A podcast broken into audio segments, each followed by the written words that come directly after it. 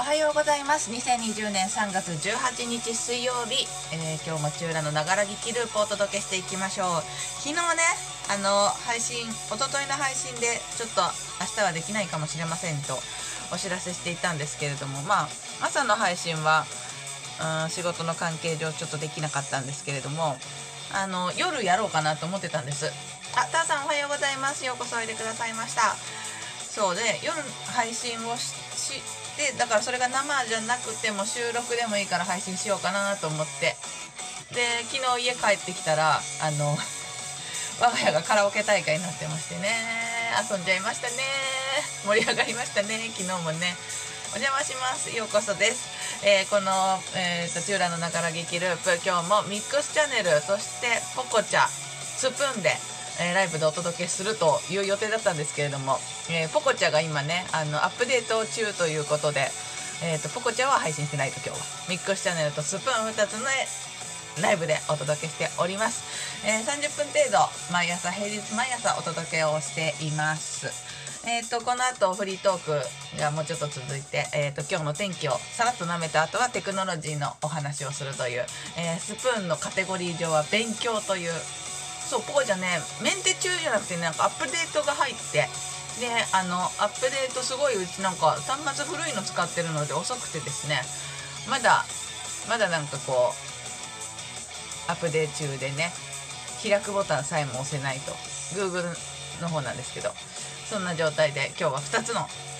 えー、アプリであハートありがとうございます。あのお届けをしています。で最後はあのテクノロジーのお話をするんですけれども今日は嗅覚についてのテクノロジーの新しい情報を見つけましたので、えー、取り上げたいと思っております。えー、っとそうねオープニングのトークもこれあのスプーンで聞いてくださっている方はタイトルに入っているんですけれどもあのこの配信でも去年今年入ってからか今年入ってからですね2月の上旬ぐらいにあの新しいパスポートを作りましたよっていうお話をしたんですけどあのパスポートがむちゃくちゃかっこよくなって2月の上旬から。そのなんだこうハンコとかビザビザのこの紙とか貼るところがねあの葛飾北斎のイラストになってるんだよね。すごいかっこよくなってて。でまあそれを作れたのは嬉しかったんですけどえっ、ー、とは R さんツイッターでシェアありがとうございます。あのミックスチャンネルの方はどんどんツイッターでのシェアよろしくお願いします。なんかねツイッターでシェアすると50コインもらえるということでこちらとしては宣伝になりますし えー、っと皆さんは50コインもらえるとあのガンガン好きに使ってください。このチューラながら聞きループはえー、っとながら聞きでも楽しんでいただけるようにつうことで大量シェア失礼します本当っすか？ありがとうございます。あざす。そうね。あのなんかこうコメントいただいても楽しいでしょうし楽しめるように頑張りますしコメントをしなくても私が一方的にしゃべるっていうそういうプログラムなんであのシェアには格好のプログラムになってるんじゃないでしょうか？あそうそうそう。でそうだから話を戻しますとパスポート作ったんです。でパスポートを作るっていうことは、まあ、海外に遊びに行く予定がないと、まあ、作れないんでね、まあ、作れるか。ただその申し込み用紙にあのどっか行く予定はいつどこに行く予定ですかみたいなの書く欄があるのでまあ身分証として作る人もいるだろうけどまあね1万6000円ぐらいするからね手数料がね10年パスポート作ると。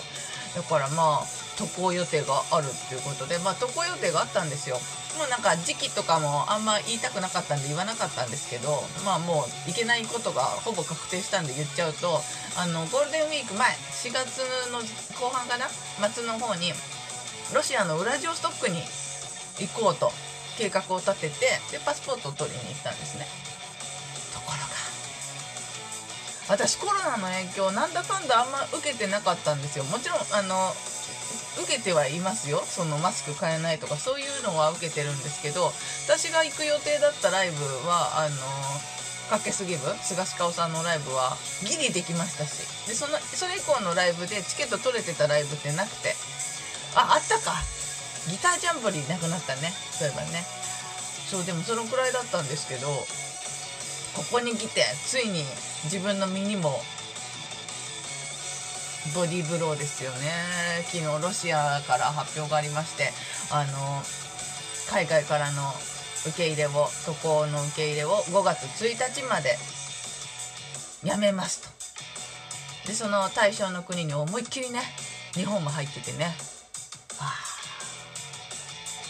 だから行けなくなるんですけどであのもう航空券も宿も抑えてましてで宿に関してはなんかえっ、とねまだキャンセル無料期間内だったの。だからキャンセルすればいいだけの話なんですけどあの航空券ね JAL で取ってる JAL, JAL だよね。JAL で取ってる JAL だね。JAL で取ってたんだけどなんかそっちはまだねサイト昨日その発表がロシアから発表があった時点では何の発表もなくて。多分だから今日から5月1日までの受け入れをやめるっていうことなので今見たらあるかもしれないね見ないけど。あのおそらく今払い戻しをするとキャンセル料として1万円取られちゃうのね。でえっ、と渡航費往復で4万3000円ぐらいだったのかなウラジオストックまで。だからまあ、1万円マイナスになって3万円ぐらい戻ってくるっていう感じだと思うんですけど。あのねまだ出てないから。まだ払い戻しはちょっと我慢しとこうかなと思ってる次第です。何しに行く予定だったか？遊びに行く予定だった。別に何があるわけじゃなくてなんかね知り合いがウラジオストック行くけど YOU 行くみたいな気軽に誘ってきてくれて「ええウラジオストックで何すか?」みたいな。どこすか？っていうそういう状況であのあれよね北海道の隣ぐらいよね。あのロシアの国なんですけどなんか寒いっていうのであの美味しいウォッカがあるよとか美味しい食べ物あるよとかチェブラシカいるよとかあのマトリョーシカいるよとかまあロシアなんでね。まあそんな感じでなんか何をするってわけじゃないんだけどまあ5日間ぐらい行こうかなと思ってたんですけど街中ぶらついたりとか観光名所巡ったりとかなんか美味しい食べ物とかね食べたりとかしようかなって思ってたんですけどね。タタさんがウラジオストック船で行けるとかなんとか聞いたことある。そうだからねすごい地図見ると北海道からむちゃくちゃ近いんだよね。私も知らなかったんだけど。そうだからもうちょっと気軽に行ける。そう気軽に行ける2日間ぐらいで気軽に行けるヨーロッパっていう名目らしいよ。ウラジオストックってロシアだけど。まあねそんなわけで今回行けなくなってしまってとても残念に思っております。まあコロナが落ち着いたらまた何かのタイミングで。でもねやっぱ雨季とかさ寒気とかあるからさ。で冬は寒すぎるからね。なんで春にしようっていうのと、まあ、ゴールデンウィーク中って当然あの渡航費とか値段上がるんだけど前半もまだねそこまで高くなかったからその4月の末を狙ったんだけどね。ゴールデンウィーク後半にしとけばいけたかもしれないね。まあ分かんないですけどねまだね。なそんな感じです。えー、今日の天気ざっと見ていきましょう、えー、今日2020年3月18日。今日いい天気みたいですね、えー、北日本や東日本では朝まで雪や雨の残るところがありますが日中は回復するところが多いでしょう。また南西諸島は雲が多く雨の降るところもある見込みですということなんですけれどもその他の地域今ねヤフー天気を眺めてるんですけれども、まあ、新潟と那覇が雨予報という感じですかね。それ以外はね晴れですね。うん。全般的に晴れ。降水確率も 0%, 0からまあ高いところで金沢鹿児島20%があるんですけどまあ今は那覇と新潟除いてます。雨の2つね。えー、っとそれ以外は0%から20%ぐらいということでいい天気に今日なりそうですね。お？タータンさんから新しい情報が来たよ。写真撮るとき気をつけてって。警察に止められたら従ってくださいね。日本の警察みたいに甘くないだって。そうなんだ。ウラジオストックで写真撮るときは気をつけなきゃいけないんだ。私ねあのカメラ買ったんですよ。去年の末に。一眼レフを買ったんで。だからウラジオストックっていうかもうどこにどこでもいいの。写真を撮りに行きたいの。っていう目的があったから。ありがとうございます。今度行く時には気をつけますね。今だからさこの配信でも言ったけどデュオリンゴっていうスマホの語学アプリでロシア語勉強してたのよ。もうほんと難しくて最近もう飽き始めちゃってロシア語に。英語ばっかりやってるんですけど。そうね。かっこいいでしょ？英語でロシア語習ってんだっていうそういうことを言いたいがためにやってるんですけど。そうだからねロシア語もちょっとだけねあの勉強してたんですけどね。行けなくなっちゃって。ロシア自体警察が横暴で汚職で市民に嫌われてます。あそう。おっかない国やな。おっかないね。日本はいいよね。暮らしやすいなとは思います。日本のいいところ悪いところもなんかいろいろ見えてはきてますけど海外に目を向けるとね。でもまあいいいい国だよね。と思います。すぐ銃出す。マジか。めっちゃ怖いな。持ってくじゃん銃こっちも。BB 弾しか出ないけど。バイバイバイオ弾にしとくか。らこう土に帰る玉詰めればね。絶対ダメだね。死んじゃうね。あの最近銃のメンテナンスもしてないんで。あの嘘ですよ。そんなこと絶対しませんよ。冗談ですからね。えっと。置かない置かない。あそう。まあでも平和に帰ってこようかなと思っていたんですけどね。だから今本当だからさあの日本ってやっぱ早かったじゃんコロナが来るのが。でいきなりすごいやっぱアジア危険みたいな感じになってあの海外とかでねあの噛みつかまれて「お前コロナだろ」みたいなことの動画とか心が痛くなるようなやつとかも流れてきてましたけどツイッターで。あの今すごいじゃん。アメリカもそうだしヨーロッパ。ヨーロッパもとにかくすごいんですけどイタリアとか本当にすごいんですけどあのコロナの影響がね。今になってようやくこのやっぱ人種差別するわけじゃないんだけどやっぱこう白人の皆さんにこう機会が及び始めてでやっぱそのテクノロジーレビューとか MIT テクノロジーレビューとかよくここの配信では後半のテクノロジーの話題で参考にさせてもらってるサイトがあるんですけどああいうところもね今になってこぞってこぞってというかもうすごいよね。海外のメディアがちょっと1ヶ月ぐらい前の日本ぐらいな感じでコロナコロナ言うてますね。もうこっち的に飽きたんだけどその話題みたいなね。もうそそれもう古くないみたいな感じだけどまあ世界的に見たらやっぱコロナパニックは今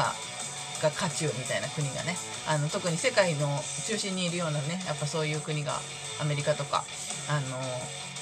今になってこう我が物我が身にこう降りかかってきたぞみたいなちょっとプチパニックになってるようなね。まあでもあのサンプルとして日本とか韓国とか中国とかもうすでにこうコロナ対応を頑張っていた1ヶ月前から頑張っていた国のデータがありますのでうまく活用いただいてねあのこれ以上世界的にパニックにならないように最小限で各国の皆さんも抑えようとしているからこその渡航禁止令だからね。これは従っておかなきゃいけないし。あのだからうっかり今とかね行きたくないよね。あんまね。その白人系の海外のその今コロナに敏感になってる国ってもうアジア人どんな迫害を受けるんだろうっていう恐怖がちょっと自分の中に植え付けられちゃっててちょっと怖いなと思ったりしますけれども。まあまあ落ち着いたタイミングでねまあアジアも人だろうがあの白人だろうが黒人だろうが人種差別とかそういうのねあのコロナに関して亡くなった感じの時にあのせっかくパスポート作ったし葛飾北斎の絵にスタンプを押したいし行きたいなとは思っております。というわけで、えーと、オープニングがズルズルしてますけれども今日はねだからその新潟と那覇以外はいい天気ということなので過ごしやすそうな。気温はね昨日よりは上がるけどやっぱまだ寒いよね。3月にしては寒い感じかな。でも東京最高気温18度っていうことなのでまあちょっと暖かくなってるか。最低気温が6度だからね。あの朝晩は冷え込むかなという感じですかね。はい以上オープニングでした。この後は、えーと、さっきもちょっと話しましたけどテクノロジーの話になります。えー、センサー。久々ですねこのテーマね。話題を取り上げたいと思います。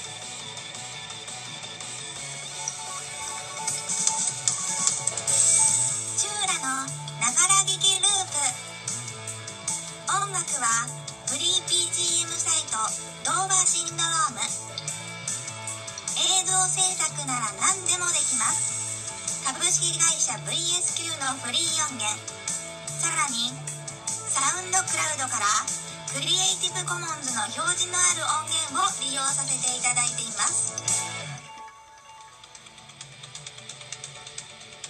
改めましておはようございます。チューラです、えー3月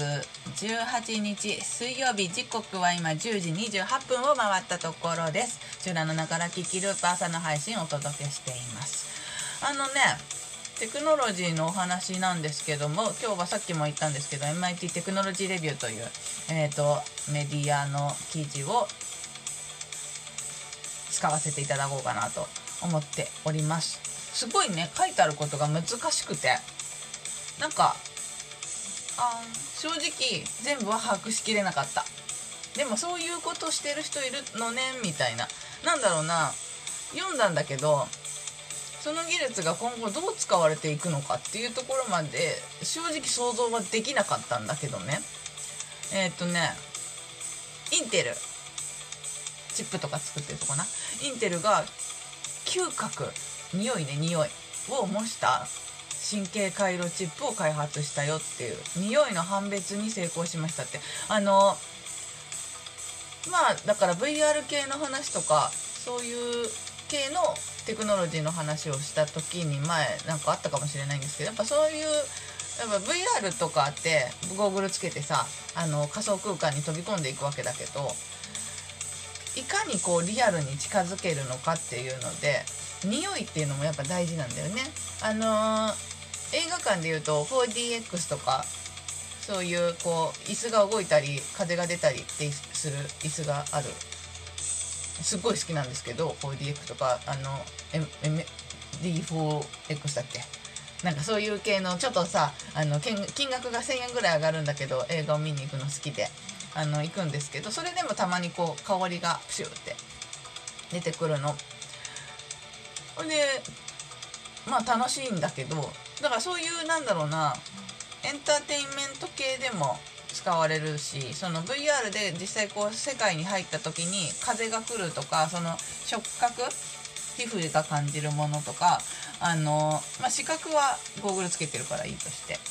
あとはま聴覚っていうのが没入感をいかに出すかっていうので重要になってくると思うんだよね。でまあそういう使い方は思いつくんだけどそれ以外どのなんか使い道あるのかなとは 思いながら読んでたんですけれどもまあねその嗅覚。匂いが鼻の嗅覚細胞に当たると嗅球って呼ばれる脳内の対応するニューロン集団に信号がピピって送られてでそれであの香水の香りを楽しんだりゴミとかから出る悪臭を避けたりっていうのが人間は可能になっているって。でこのキューキューっていうのは哺乳類特有のものなんだって。ただ他の昆虫とかでも同じような神経構造を持ってるんだってさ。難しいね。何言ってんだろうね。で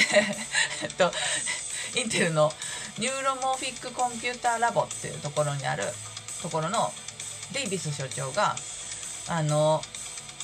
匂いかアンモニア臭とか化学物質をどう検知するんだろう。いっぱい物質が合わさって匂いを構成しているだろうに。ねあのでもねその辺はえっとこののとこののをこう掛け合わせると何かの匂いになるっていう匂いの元要素みたいなやつはもうできててそれをこう組み合わせることでその 4DX とかではあの類似する匂いを出してるんですけどね。まあでも臭い匂いとかは出さないでほしいよね。いくら映画映画中にさ臭い匂いがするところに行ったとしてもさもう匂いって結構残るからね。永久にね。こうしばらく消えないからやめてほしいないい匂いを出してほしいんですけどああいうところでは。でもまああのその匂いのセンサーを作るにあたってもちろんそのこれとこれを組み合わせたらどうなるかっていう嗅覚の研究をしている人もいるんだけど脳の研究をしている人もその脳にあるさっき言ったんだけどキューキューっていうその脳内のニューロン集合の研究がしやすいんだって。他の感覚よりも触覚とか視覚とかそういういろんなあの感覚センサーがある中で嗅覚のセンサーっていうのが、まあ、模倣しやすいというか割と分かりやすいっていうことに気づいたらしくだからそのインテルのそのえっ、とセンサーを開発するチームと脳を分析するチームがタッグを組んでどうしたらそれが簡単にできるのかっていうのを研究したっていう論文をネイチャーに発表したっていうそういう記事なんだけどね。だから今そのできたよっていう発表したよっていう時点なだからその記事を読んでもそれが今後どう活用されていくかっていうのは書かれていないんでですけどあの今までどうやってたかっていうとやっぱその深層学習アルゴリズムみたいなねえっ、ー、というのがもうコンピューターのができたこの何十年にもわたってやっぱ研究はされてたのよ。だけどその深層学習のアルゴリズムだけを使って、まあ、AI とかも使うんだけどやるとやっぱすごい膨大な訓練データがないと人間がその匂いを嗅いだ時にちゃんと匂いをあこれこれなんアンモニア臭とかそうねさっき言ってくれたけどアンモニア臭とかっていうのを再現するっていうのはすごい大変だったんだって。だけどその脳の研究をしている人たちと一緒に開発したなんだっけなんかかっこいい名前ついてたよね。neuromorphic chip っていう。あチップだからね。インテルっぽいよねチップっていうとね。まあその設計それを使えばそこまでたくさんのデータがなくても脳がねきちんとこれはアンモニア臭だって判別できるそういう匂いをセンサーを作ることができるよっていう。へえで今は匂いでやってるんだけどまあ匂いがさっき言った通り匂いは割と模倣しやすいかっていうところでそこから入ったんだけどまあさっき言ったデイビスさんそのえっ、ー、とこれはどっちの人だ？インテルの人か。インテルの、えーと、とニューロモーフィックコンピューターラボっていうところにいるデイビス所長曰く今は匂いでやって匂い用のチップはできたよっていうことなんだけど今後は視覚触覚とか次のチップをどんどん作っていきたいっていう風なもうだからこのインテルのデイビス所長はじめこのラボにいる人たちは多分それがどう活用されるっていうのはとりあえず置いといてあのチップを作りたいっていうモチベーションでやってんだろうね。すごいよね。なんかほんといろんな人が世の中にいるなってこうあのテクノロジーの話題を調べていくと思うんだけど。例えば？例えばだからその私が好きなあれよ。気候変動系のね。どうやったら水温が下がるかっていうのをね。あの海の水温下げて下げる方法をいろんな角度から研究してる人とかさ二酸化炭素をいかに減らすかっていうのでその二酸化炭素吸収する箱を作ってる人とかね。手に乗るサイズの箱。それを森林と同じぐらいのスペースに並べれば二酸化炭素減るっていうさ木植えろよっていうねあれね好きだよねあの話ね。なんかいろんなことをこうねだから木植えるのもいいんだけど大変だし燃えちゃったら大変だしっていうのでそれをあの箱であってアマゾンぐらいのスペースに箱を並べておけば今の地球の二酸化炭素問題だいぶ解決するよっていうね。理論上はそうかもだけどさっていうさ。そういういろんな開発をしている人がいろんなことをガチで頑張ってる人たちがいるっていう中に今私のその中の引き出しに、えー、入りましたねこのねデイビス所長のこの頑張り。すごいすごいことらしいよ。すごいことなんだってさ。すごいことなんだって。だからもうあの後でバックナンバーの方にこの記事の URL も貼ってもらいますしスタッフの方に。あのこれね無料会員でも読めるだからただで読める記事だからもしこのあのセンサーとかそういうのに興味がある人はちゃんと読んでみていただいてあの飛び先のこれ英語だと思うんだけどネイチャー誌に発表した論文も読んでみると面白い発見があるのかもしれないなと思うんですけれども。だからまあ、これも 5G の世の中になるとまた変わってくるし活用方法も見いだせるんだろうね。そのね嗅覚。いやだからさあの遠隔で会話するっていうのってやっぱ今このテレワークになってるから大事でしょ？でその顔と顔を見て話す。テレビ電話。まあ LINE 電話とかでね手軽にできたりもするんだけどまあ、それにさらにこう匂いがついたり触覚がまあ匂いよりもまずは触覚の方がええんかな。いろいろね。あの違いますって言ってたね。なんか大学の方の発表とかあったけどね。これはおっぱいを触りたいじゃないんです。みたいなね。まあ触覚が先に来るのかなとは思ったりするんですけどあの何を言ってるんだ朝から。嗅覚についてもあの距離を超えて伝えることができるようになったりそういう未来がきっとやってくるんじゃないかなって。あれかな？そのさお鍋とかこう置いといてさ匂いがやっぱしてきたら焦げてるとかさ焦げたら遅いよね。いい匂いが出てきた時にこう止める。とか あれやろ？ターターさんが今「いや大事なお話ですよね」って書いてくれたのは今の触覚の方のお話でしょ？大事よなそうやった。そうでもなんかそういうなんか 5G になってさ料理が今出来具合っていうのをあの数字じゃなくて匂いで感じられるようになるとかさわかんないよどうそんなん別に今普通にできんじゃんね。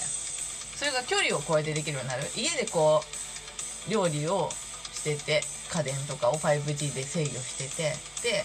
仕事場にも匂いが漂ってきて迷惑だなそれ。周りでしてる人たちにとっては迷惑だよね。今今から帰れば食べ頃ですよっていうのが匂いでわかるとかね。だからそう数字でさ言われてもピンとこなくて放置しちゃうけど匂いって言ったらやっぱこう直にこう脳に来るから帰ろうって思うとかそういうこと？ダメだよ。チューラの頭じゃいい使い方が思い浮かばない。はい、まあ、そういうねあのいろんな楽しい未来が来るんじゃないでしょうかっていうね。あのながら聞きループは基本的にあのオープニングでちょっと触れるかもしれないけどコロナの話題はしないっていう方向性でやっておりますので今日はこんな、えーと、とインテルが開発した匂いの判別に成功したよっていうチップを紹介させていただきました。以上テクノロジーのコーナーでした。この後はエンディングです。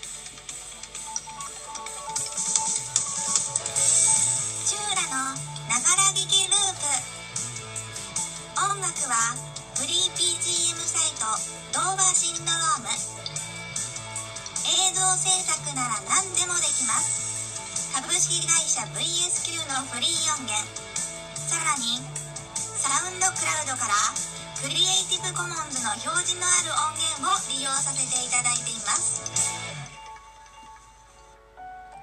お届けしてきました。チューラのながら劇ループ、えー、2020年3月18日月曜日じゃない水曜日朝バージョンまあ朝バージョンしかやってないですけどね今ねあの最後お知らせですチューラー、ツイッターやってます。チューラスプーンというアカウントでやっておりますので、もしよかったら見つけてフォローなどしていただけると嬉しいです。昨日久しぶりにツイッター、あの、そのロシアの発表が出て開いたんですけど、フォロワー6人いたね。すごいね。6人、6人の人がこう、この、だってさ、全然ツイートしてないからさ、この配信聞いて探し出してくれたってことやな。ありがたい。ありがとうございます。6名の皆様。え、っと、あとはバックナンバー聞くことができます。えっ、と、今日もミックスチャンネル、そしてポコちゃんはお休み、スプーン2つのアプリでやってたんですけど、えっ、と、スプーンがバックナンバー保存できますので、えっ、と、スプーンでチューラで検索していただいて、キャストというのの保存したライブっていうのをこうタブかなんかで切り替えて選んでいただければ、えっ、と、過去の配信、失敗してない限り聞くことができますので、あの、テクノロジーのお話とかでね、タイトルを見れば、なんとなくどんな話してるかがわかるかと思いますので、あの、気になる配信があったら聞いてみてください。えー、その他、えー、と、Spotify、Apple Podcast、Google Podcast など、各種キャスト系の配信ツールでバックアップ聞くことができますので、えー、とお好きな方法で聞いてみてください。そして、えっ、ー、と、ノートというえー、クリエイター向けの、えー、サイトがあるんですけども、そこでもバックナンバーの配信しております。ノートでね、聞いてくれてる人結構いるみたいでありがたいですけれども、あの、ぜひ、えー、8時台、9時台、10時台、そのぐらい朝の配信で、ライブでやっているもののバックアップになりますので、あの、ミックスチャンネル、ポコチャスプーン、どれでもいいので、チューラで検索していただいて、ファンになるなり、フォローなりしといていただけると、あの、配信が始まった時にアプリから通知が飛ぶと思います。あの、生でもぜひ聞きに来ていただければ、で、コメントで絡んでいただけると楽しい配信になるんじゃないかなと思いますので、ぜひチェックしてみてください。ということで、今日は、タタさんが来てくれてね、楽しかったですね。ロシアのお話もそうですし、アンモニア臭とかね、化学物質のお話とかそういうのもね、こう絡んでいただいて、ね、大事なお話ですね。はい。えっと、今日は、えーと、新潟と那覇以外はいいお天気に恵まれそうで、あの、花粉飛んでますね。今日はちゃんと昨日の夜花粉症のお薬を飲んだんで、まだマシですけど。へえ、Spotify は視聴者が何分まで聞いたとかも教えてくれて便利ですよ、だって。そうなんだ。あの、えっとね、アンカーっていうアプリで今録音してて、で、アンカーで保存すると、それがなんか各種、その、ポッドキャスト系のところに自動で配信してくれるので、正直ね、Spotify の管理画面とか見たことないんですけど、あなんか大体スタッフがやってくれるから、私ほとんど見てないんですけど、ああ、そうなんだ。へえ、ちょっと、ちょっと見てみようか。週末ぐらいに。なんかね、あれだよね、前回のさ、前回、前々回かな？の配信がちょっと聞いてもらってたんでしょ？十何、十、今20人ぐらい聞いてくれたすごい。あ、そう。へえすごいね。なんかあのキングの井口悟君の「オールナイトニッポン」を聞いて朝あれ、えーと、木曜日の3時からスタートして4時半に終わるんですけどそれにね私がもう大好きな井口くんもファンだけど私もファンをしているポルノグラフィティの岡野さんがゲストで出ててそれをライブで聞いてたんですよ。それで興奮しちゃってそのまま朝までね起きてたよっていう話をこうしたらねそれをタイトルに入れたら多分そのタイトルからだと思うんだけどなんかね聞きに来てくれた人いっぱいいたみたいでありがたいですね。マーケティング的に便利でした。そうです。なんかね。ほんとマーケティングとかちゃんとやんなきゃいけないんだけどね。まあなんだろうな。この配信は基本的に自分の勉強になればいいかなと思って配信してるところがあって。あのあの専門家とかではないので私がこうその記事今日は MIT テクノロジーレビューだを参考にしたんですけど昨日は NEC のサイトを参考にさせてもらったし、まあ、ネイチャーを参考にすることもあるし、まあ、いろんなサイトの記事をこう漁りながらテクノロジーのお話をお届けしてるんですけどあのねいかんせんね合ってるかどうか分かんないんだよね私の感覚が。だからあんまねあんまあんまなんかこう専門的な人とかが聞いてぶったたかれるとちょっと心折れちゃいそうだなっていうのがあるのでひっそりとひっそりとやってたりしますけどね。ひっそりとやってる割にはまあちょっとそのマーケティングというか試験的にというかあのやっぱ海外アメリカとかそうね